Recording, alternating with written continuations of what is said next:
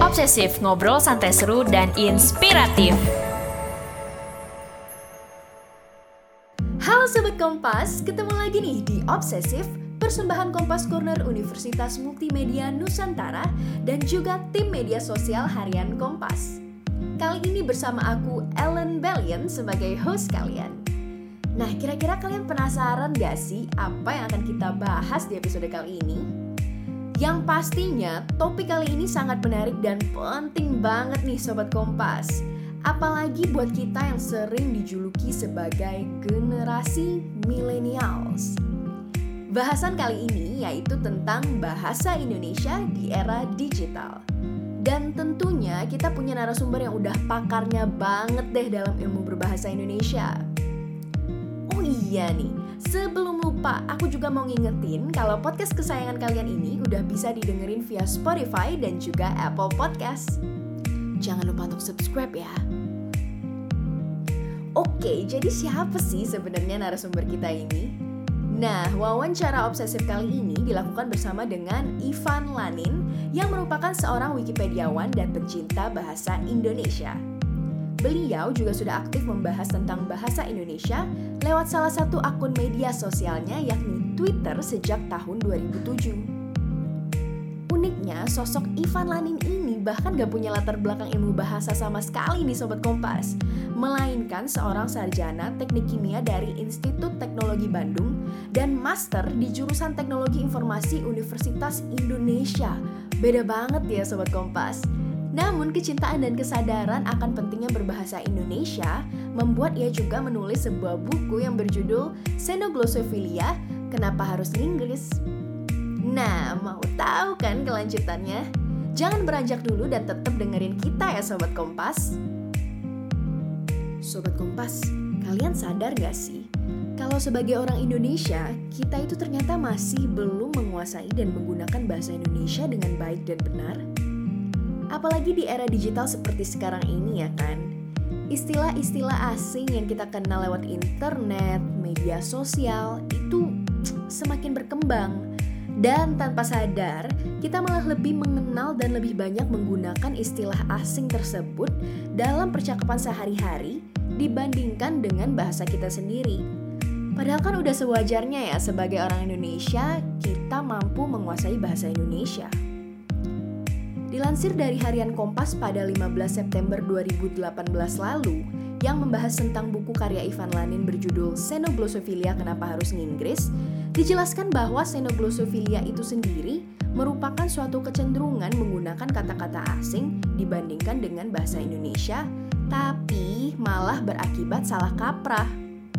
Beberapa faktor yang jadi pengaruhnya, misalnya karena orang banyak menganggap bahasa asing itu lebih keren. Yang kedua ini udah jadi kebiasaan. Mungkin juga belum ada istilah Indonesianya atau menganggap ada kosakata baru yang lebih populer nih. Bukunya tersebut juga banyak membahas tentang percakapan sehari-hari dalam bahasa Indonesia, sekaligus menyadarkan kita yang banyak mengabaikan penggunaan bahasa Indonesia dan justru lebih senang berbahasa asing nih. Sobat Kompas pasti udah gregetan banget nih ya Karena dari tadi kok nggak mulai-mulai nih wawancaranya.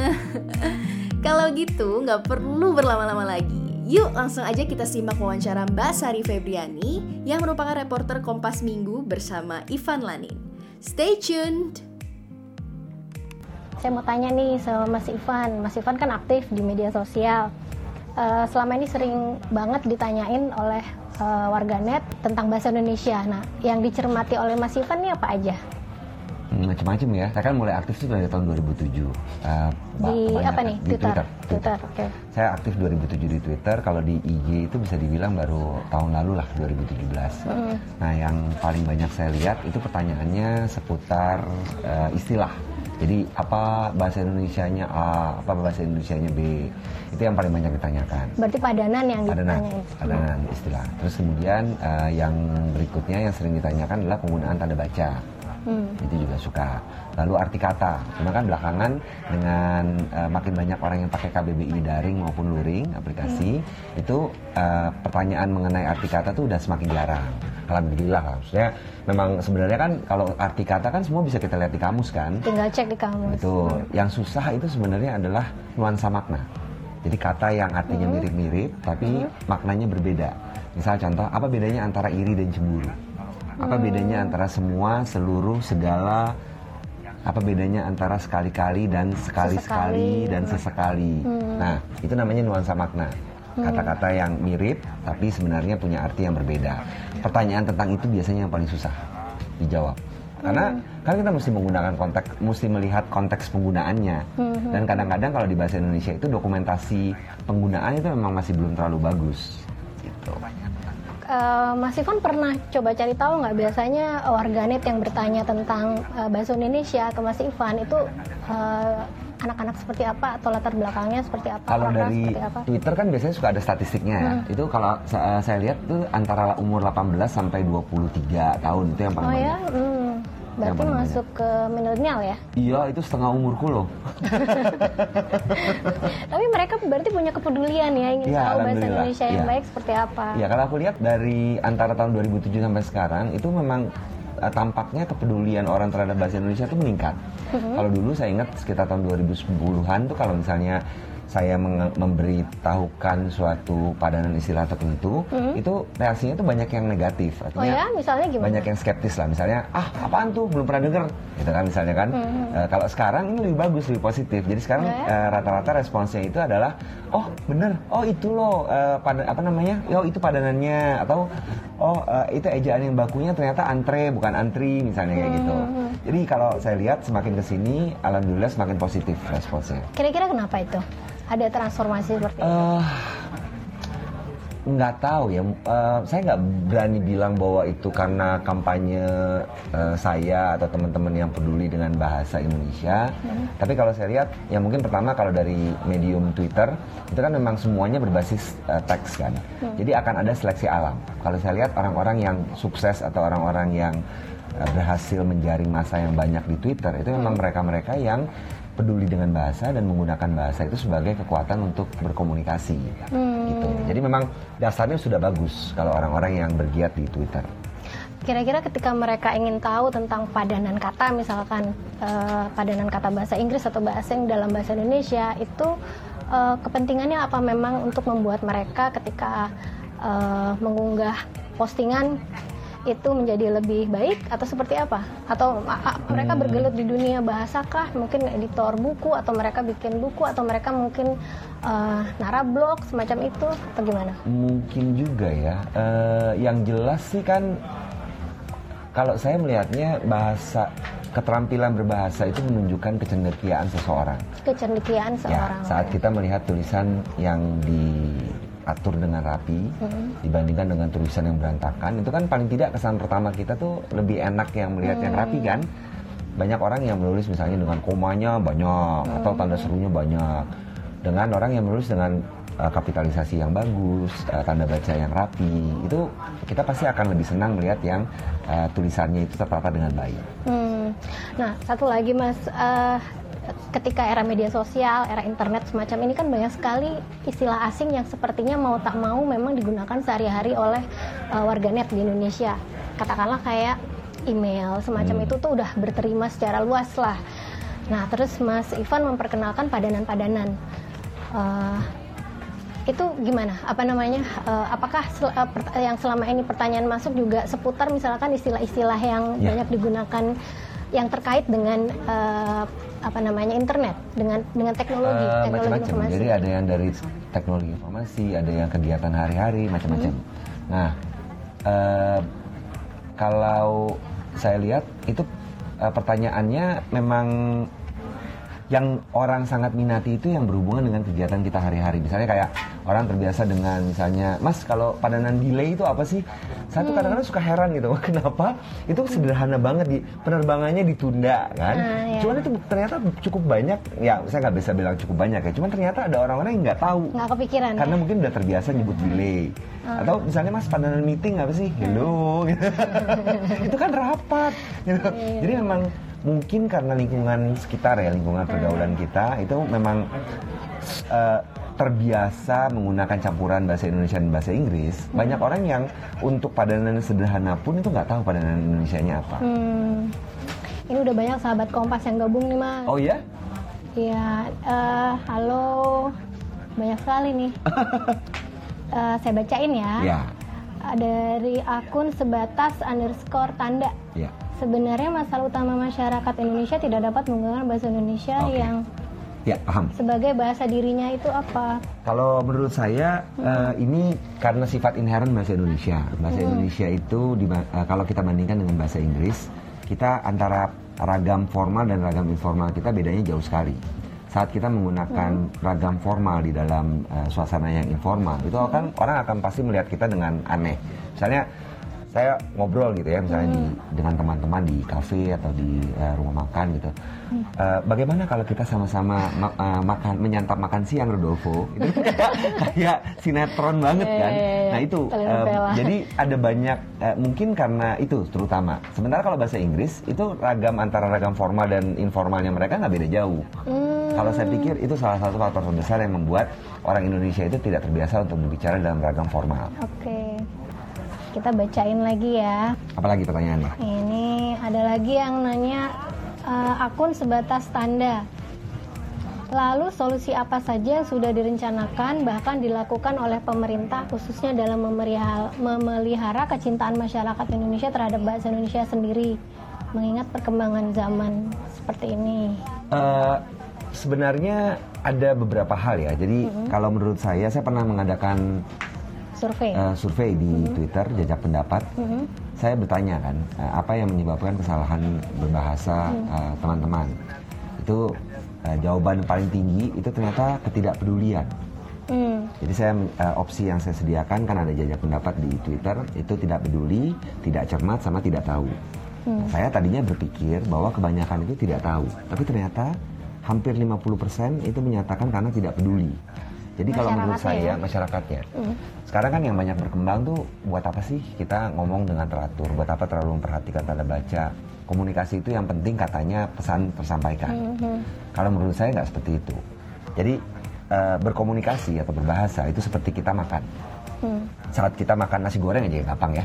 Kita bisa aja pesan nasi goreng pinggir jalan yang udah entah kayak gimana bentuknya, yang penting kenyang. Bisa kayak gitu. Tapi bisa juga kita pesan nasi goreng di restoran yang cukup bagus, ditata dengan rapi, ada seladanya, terus juga eh, ditatanya indah lah. Terus kemudian baunya juga enak gitu. Nah kan itu akan berbeda sekali kan. Bahasa juga gitu. Kalau kita kita bisa berbicara yang penting ngerti. Tapi di sisi lain kita juga bisa bicara dengan menggunakan diksi yang indah, diksi yang bagus, lalu kalimatnya ditata dengan rapi. Itu akan jauh lebih nikmat untuk didengar, lebih nikmat untuk dibaca dibandingkan kita seadanya. Nah, jadi menurut saya eh, keterampilan berbahasa itu memang sangat diperlukan. Eh, tadi kan banyak yang tidak peduli ya. Ini kan Ya. eh, dari survei eh, Mas Ivan di Twitter ya. Itu kira-kira mencerminkan masyarakat seperti apa sih? Sebenarnya, ya, maksudnya tentang bahasa nih, ya, itu kan merefleksikan atau mencerminkan eh, mungkin secara khusus perilaku sosial lagi seperti apa sih masyarakat kita? Saya sih nggak mau stereotipe, cuman eh, saya pernah baca waktu itu tulisan dari Profesor Kuncaran Ningrat. Mm-mm. Beliau itu menuliskan tentang sifat-sifat negatif bangsa Indonesia. Mm. Memang di dalam buku beliau itu dinyatakan orang Indonesia itu cenderung untuk merendahkan mutu. Kita tuh nggak terlalu bisa menghargai mutu yang bagus. Itu yang ngomong Profesor Ningrat. antropolog loh ya. Iya. Jadi bukan saya yang Almarhum. ngomong. gitu. Ya, ya apa ya? Memang mungkin kita punya latar belakang seperti itu, cuman bukan berarti kita harus menyerahkan. Itu yang saya lakukan. Artinya sebenarnya selama ini yang saya lakukan di media sosial itu saya cuma mau menunjukkan kepada orang bahwa berbahasa Indonesia yang baik dan benar itu bukan berarti bahwa harus kita harus kelihatan kaku. Baku itu tidak mesti kaku. Itu kan mencerminkan cara, cara berpikir yang sistematis, rapi, dan runut kan? Ya. Kalau kita berbahasa dengan baik. Ini ada lagi nih Mas dari akun Hakimatata. Bagaimana cara mengingatkan teman atau keluarga untuk lebih peduli pada bahasa ibu yaitu bahasa Indonesia karena selalu ada orang-orang yang menganggap terlalu kaku menggunakan bahasa Indonesia. Nah, biar kita nggak dianggap uh, aneh sendiri gimana tuh Mas? Uh, Allah bisa karena biasa kalau menurut okay. saya. Jadi ini kayak lingkaran setan ya. Artinya orang beranggapan bahwa bahasa Indonesia itu kaku sehingga mereka nggak pernah menggunakan bahasa Indonesia dalam percakapan sehari-hari. Maksudnya bahasa Indonesia yang baik dan benar itu kaku ya, gitu. Betul. Okay. Nah kalau menurut saya sebenarnya itu karena perkara latihan aja. Hmm. Uh, itu yang saya lakukan. Kalau di Twitter itu saya selalu berusaha untuk menggunakan ragam yang baku di media sosial lah saya berusaha menggunakan ragam yang baku karena saya ingin memberikan contoh bagaimana ragam baku itu juga bisa dipakai untuk bercanda, untuk hmm. nggak uh, untuk berdiskusi itu bisa hmm. sebenarnya. Nah cuman kita nggak biasa aja. Uh, dibiasakan lah. Kalau nggak pernah nyoba hmm. itu pasti kita nggak akan ngerasa nggak akan ngerasa serak. Jadi hmm. terus kembali ke pertanyaan tadi, bagaimana caranya uh, apa memberitahu keluarga atau yeah. atau teman? Kalau menurut saya uh, satu ya, yang paling bagus itu adalah memberi contoh bukan ngomelin, bukan ngajarin yang merintah, bukan gitu. Jadi Paling cara kita berbicara sendiri. Ya, hmm. kita mulai dari diri sendiri. Hmm. Terus kemudian kedua juga yang mesti diingat, tidak semua orang bisa berubah. Artinya memang ada orang yang memang memutuskan untuk seperti itu. Ya nggak usah, maksudnya hargailah memang kebebasan orang masing-masing. Hmm. Ya kita mulai dengan memberi contoh, paling nggak itu juga buat melatih kita kan. Hmm. Ini ada lagi nih mas, uh, akun Steve Arino. Bagaimana tanggapan Mas Ivan mengenai nama-nama anak yang lebih condong ke nama-nama Barat atau Arab dibandingkan nama-nama Indonesia? Kalau itu sih agak susah ya, maksudnya nama itu memang memang hak prerogatifnya orang tua, nggak bisa diatur. Lalu juga kita harus mengakui bahwa bahasa Indonesia itu berasal dari berbagai sumber kan. Itu si apa namanya tuh uh, uh, Om Remi Silado pernah hmm. menulis buku 9 dari 10 kata bahasa Indonesia adalah asing. asing ya. Jadi memang sumber kosakata bahasa Indonesia itu beragam mulai dari bahasa Sanskerta, bahasa Arab, hmm. bahasa Cina, bahasa Belanda. Hmm. Uh, kalau menurut saya sih ya nikmati aja itu memang kekayaannya kita hmm. uh, dan sesuatu yang nggak bisa dicegah. Oke. Pasti ada zamannya lah. Dulu orang seneng namanya ke Belanda-Belandaan, terus kemudian sempat beralih ke ke Inggris-Inggrisan, lalu hmm. sekarang ke Arab-Arapan. Itu kayak tren baju. pasti uh, satu zaman itu pasti berubah. Ya ya. Ini uh, bukunya Mas Ivan ini Xenoglosophilia itu bisa diperoleh di Gerai Kompas ID, bisa tinggal dicek aja. Ini ada lagi nih Mas yang nanya uh, uh, akun Feby Purnamasari seperti apa sih proses menciptakan padanan bahasa Indonesia dari istilah asing? Terkadang ketika di sosialisasikan oleh badan bahasa masih belum masih terdengar begitu asing dan belum serak secara rasa bahasa. Iya, uh, pros, pemadanan itu ada dua jenis, hmm. dengan diterjemahkan dan dengan diserap. Hmm. Di yang contohnya diserap itu misalnya kata desain dari desain kan hmm. menjadi desain itu yang berubah adalah uh, uh, apa uh, ejaannya, penulisannya. Nah ada juga misalnya kayak uh, apa ya uh, selain desain misalnya vegan. Kata vegan itu komputer itu, juga ya, ya komputer. Kamera. Jadi memang itu penyerapan, itu gampang. Hmm. Nah yang lebih sulit itu adalah penerjemahan saat satu kata di dalam bahasa Inggris itu terlalu susah untuk dilafalkan atau dituliskan dalam bahasa Indonesia, hmm. mau nggak mau kita mesti mencari terjemahannya. Hmm. Terjemahan itu perlu proses yang kreatif.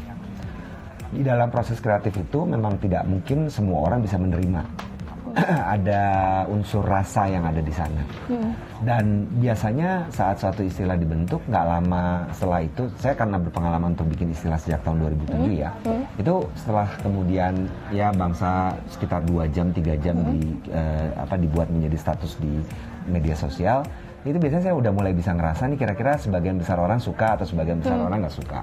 Contoh misalnya kayak crowdsourcing. Hmm. Crowdsourcing itu uh, itu kan susah kan? Gimana caranya mau menyerap hmm. ke dalam bahasa Indonesia? Akhirnya kita coba um, melakukan proses kreatif, muncullah kala urun daya. Hmm. Karena kita terbiasa dengan urunan kan, hmm. kemudian uh, daya itu ya upaya kan, hmm. jadi muncullah urun daya. Uh, saya lihat komentar orang rata-rata positif, seneng gitu loh dengar kata urun daya itu kan Nggak enak asing. gitu loh dengernya kan.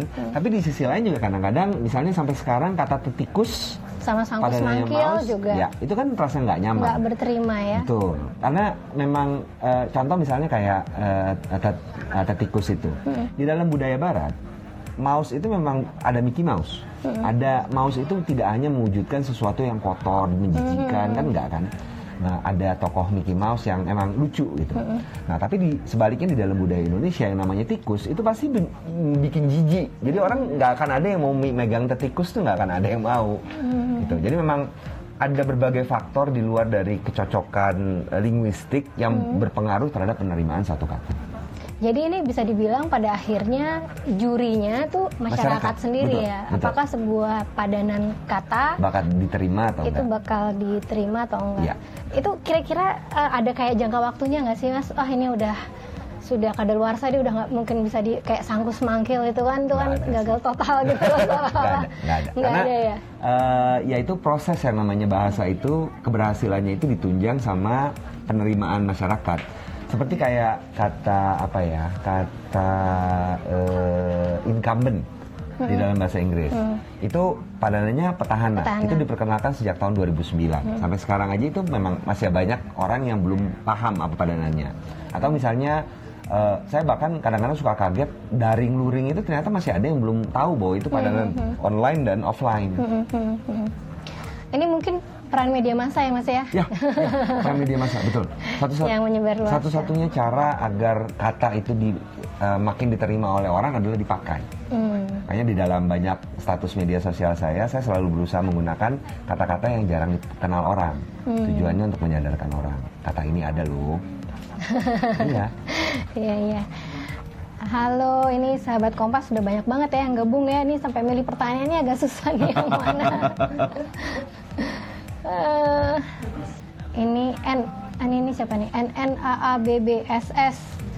Udah dijelaskan dong tentang tweetnya yang isinya kata itu netral. Tafsir orang yang membuatnya memihak, padahal kamus pun mengkategorikan kata-kata berdasarkan misalkan kasar dan lain-lain. Oh, Terima oke. kasih. Wah ini followernya eh, Mas Ivan ini. Kalau dia. eh, ya sebenarnya kata itu konsensus manusia. Hmm. Kata itu eh, mewujudkan suatu konsep dan eh, apa kalau saya pribadi misalnya kayak saya menyebutkan eh, berak gitu misalnya, saya nggak merasa bahwa saya mesti menye- menyebutkan maaf. Itu kan tergantung persepsi orang. Lalu misalnya apa eh, meremas, eh, memeras itu menurut saya kata itu netral.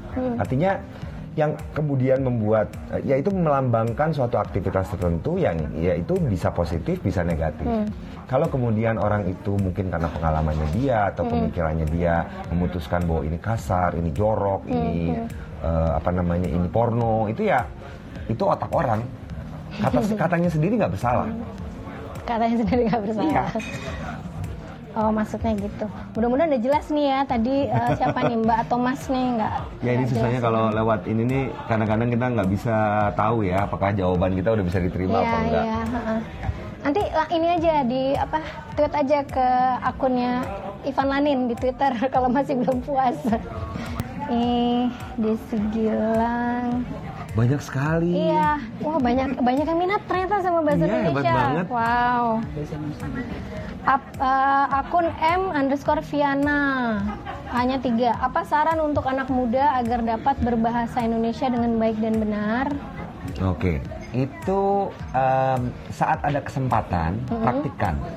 Artinya eh, misal gini, yang paling sederhana aja, orang beranggapan saat menulis WA itu nggak perlu memperhatikan kapitalisasi. Menurut saya salah. Kalau misalnya kita tidak mulai dengan hal yang kecil, itu pasti kita nggak akan terbiasa. Jadi mulailah dari hal-hal yang kecil. Walaupun kelihatannya aneh, aneh itu waktu pertama aja kok. Yang membuat kemudian kita kelihatannya lebih luas itu sebenarnya ada pilihan kata. Jadi bukan penulisan. Jadi biasakanlah menulis, biasakanlah bicara dengan teratur. Oke. Itu sarannya tadi. Apalagi ya. Baik sekali bukunya. Terima kasih. Terima kasih. Siapa nih? Mas Roni Robert. Eh, Pak, penggunaan monitoring yang kerap muncul di media, mengapa belum masuk KBBI? Oh. Apa apa Pak kata yang tepat Pemantauan. pemantauan yang Memantau. tepat, ya, memonitor Jadi kah? walaupun satu kata itu banyak digunakan oleh masyarakat, kalau misalnya kata itu secara bentuk itu tidak sesuai dengan bentuk yang biasa ada dalam bahasa Indonesia, itu umumnya tidak akan dimasukkan ke kamus. Contoh monitoring. Monitoring itu kan ada eh, dalam bahasa Inggris disebutnya gerund. ing kan di situ kan itu nggak cocok dengan strukturnya bahasa Indonesia dan lagi pula kita memang sudah punya padanannya memantauan pemantauan. memantau atau Ini pemantauan dia ngomong memonitor kah? Gimana? Memantau. Hmm. Monitor sendiri itu sudah masuk KBBI nggak kata? Eh, kata monitor sudah masuk, cuma kalau saya nggak salah kan ini ada KBBI Luring ya, itu bisa dicek. Seingat saya kata monitor itu kalau mau jangan monitoring, memonitor. Memonitor ya, ha, dia nanya memonitor oke, memonitor oke. Cuman kah? atau pakai itu, pakai memantau. memantau Itu juga bisa. lebih enak lagi ya Mm-mm. sebenarnya. Kalau sekarang ini nih eh, akun Rian Fauzi 611. Kalau sekarang zaman kan cari kerja harus bisa berbahasa asing, terutama bahasa Inggris karena sebagai bahasa internasional. Terus semua orang ber- semua orang berbondong belajar bahasa Inggris itu Oh, gimana? Oke oke. Kalau menurut saya eh, apa namanya eh, dengan kita belajar bahasa Indonesia atau mengutamakan bahasa Indonesia itu bukan berarti kita mengabaikan bahasa yang lain. Kita sebenarnya beruntung eh, kebanyakan dari kita lahir sebagai triglot. Eh, apa? Kita saya contohnya, saya itu besar eh, orang tua saya orang Minang. Jadi saya sejak kecil itu diajarkan bahasa Minang. Saat saya mulai sekolah, saya belajar bahasa Indonesia kan. Kemudian waktu saya semakin besar, saya mesti belajar bahasa, Bahasa asing, asing. bahasa Inggris. Bahkan dulu saya sempat belajar bahasa Arab. Jadi eh, dengan kita mengutamakan bahasa Indonesia itu bukan berarti kita mengabaikan bahasa asing. Kan slogan yang selalu saya kedepankan ada juga di sini itu adalah utamakan bahasa Indonesia, lestarikan bahasa daerah dan kuasai bahasa asing. Gitu. Jadi ya nggak masalah. Menjadi manusia Indonesia yang utuh, komplit ya. Iya dan eh, Kemampuan ini berbahasanya. bagus juga kan semakin banyak bahasa yang kita kuasai semakin banyak orang yang kita bisa berkomunikasi. Hmm. hmm. Mas, ini ceritain dikit dong soal bukunya. Xenoglosophilia, apa sih? Xenoglosophilia itu eh, istilah ini saya dapatkan di milis eh, penerjemah bahasa. waktu Eh, ini katanya terdiri atas seno, gloso, dan filia. Seno itu artinya asing, gloso bahasa, filia itu eh, suka. Hmm. Jadi xenoglosophilia itu adalah kesukaan terhadap bahasa asing. Hmm. Nah, yang disoroti sebenarnya adalah kesukaan terhadap bahasa asing yang berlebihan. Nah, ini kan kecenderungan ini terjadi di Indonesia saat ini. Hmm. Saya nggak tahu apakah ada kaitannya. Banyak orang yang mengaitkan itu dengan eh, pengalaman kita dijajah Belanda. Hmm. Kita bertahun-tahun dijajah oleh Belanda, itu menyebabkan eh, orang Indonesia itu selalu merasa bahwa orang asing itu lebih mentereng dibandingkan kita. Oh. Nah, karena itu juga saat berbahasa asing itu dirasakan juga lebih keren daripada bahasa Indonesia. Hmm. Tapi kecenderungan itu kalau menurut saya tidak hanya terjadi sekarang. Dulu waktu zaman eh, Sumpah Pemuda dulu, eh, nenek moyang kita ya, kakek-kakek kita, dulu kan mereka memilih bahasa Indonesia sebagai bahasa persatuan. Tujuan mereka adalah untuk menjembatani perbedaan di antara berbagai yong yang ada. Yong Java, yong Celebes itu kan. Orang-orang itu saat itu bisa bicara tuh rata-rata hanya dua bahasa, bahasa daerah mereka sama bahasa, Bahasa Belanda. Oh. Betul. Jadi perlu ada suatu bahasa yang bisa memersatukan orang-orang tersebut. Nah, kemudian eh, bahasa Melayu saat itu memang menjadi lingua franca, bahasa penghubung, eh, karena eh, bangsa pedagang itu banyak yang menguasai bahasa Melayu. Hmm. Dan eh, waktu itu pada tahun 26 saat Kongres Pemuda, Pemuda. yang pertama itu M Tabrani mengusulkan istilah bahasa Indonesia yang bahan dasarnya memang diambil dari bahasa Melayu. Melayu. Hmm. Oh gitu. Ini eh, apa namanya eh, sahabat Kompas nanti bisa baca tulisan-tulisannya Mas Ivan Lanin di buku ini bisa diperoleh di Gerai Kompas ID. Ini buku ini eh, kumpulan tulisan saya di blog dan ya ini wujud dari kegelisahan saya. Dulu waktu saya mulai belajar bahasa Indonesia itu sedikit sekali orang yang eh, bisa saya tanyakan. Nah jadinya eh, kemudian saya cari sendiri. Dan dari dulu memang saya nggak terima kalau dibilang pokoknya itu saya nggak terima saya harus cari ada alasan ilmiahnya Ada alasan ya Jadi prosesnya misalnya, gimana? Tadi kenapa- kayak urun daya kayak gitu ya. Ya, Kenapa? misalnya kenapa em, Anda itu diawali dengan huruf kapital, Kapital. sementara eh, kata saya, kata kamu itu tidak Beliau. diawali dengan huruf kapital. Beliau tuh enggak. Beliau enggak. Enggak, ya, kayak gitu-gitu penyebabnya saya udah sih ternyata baca. ya memang ada banyak bahasa yang untuk menyebut orang kedua hormat itu diawali dengan huruf kapital. besar. Bahasa Jerman. Jadi kita nggak sendiri sebenarnya. Hmm, ini tadi beberapa bahasan yang eh, kita bicarakan ini ada di buku ini sebenarnya kayak Iya. misalkan urun urun daya Ya. tentang urun daya tuh eh, apa namanya eh, padanan dari kata apa terus Misalnya- xenoglosophilia Ya ini bagian pertama ini kan mengenai apa? eh mengenai kesukaan orang terhadap berbagai istilah asing. Terus yang bagian kedua ini adalah perbedaan antara eh, misalnya kenapa yang yang baku itu praktik dan bukan praktek. praktek oke Segala macam.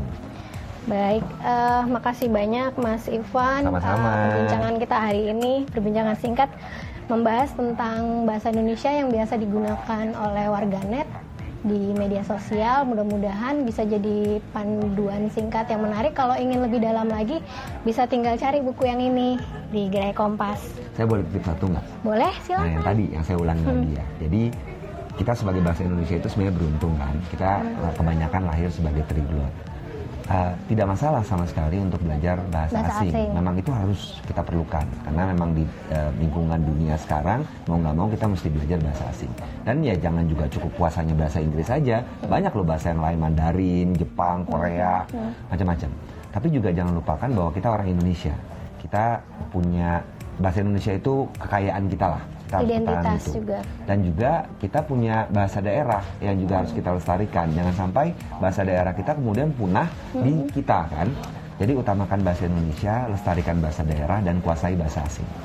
oke makasih Mas. Ivan sampai jumpa Sampai jumpa.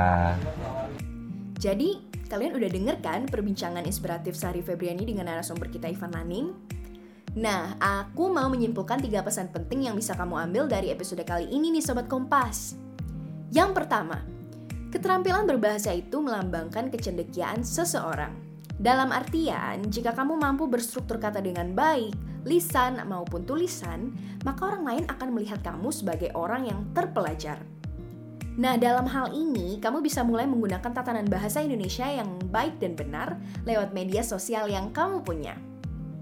Yang kedua, kita bisa karena biasa.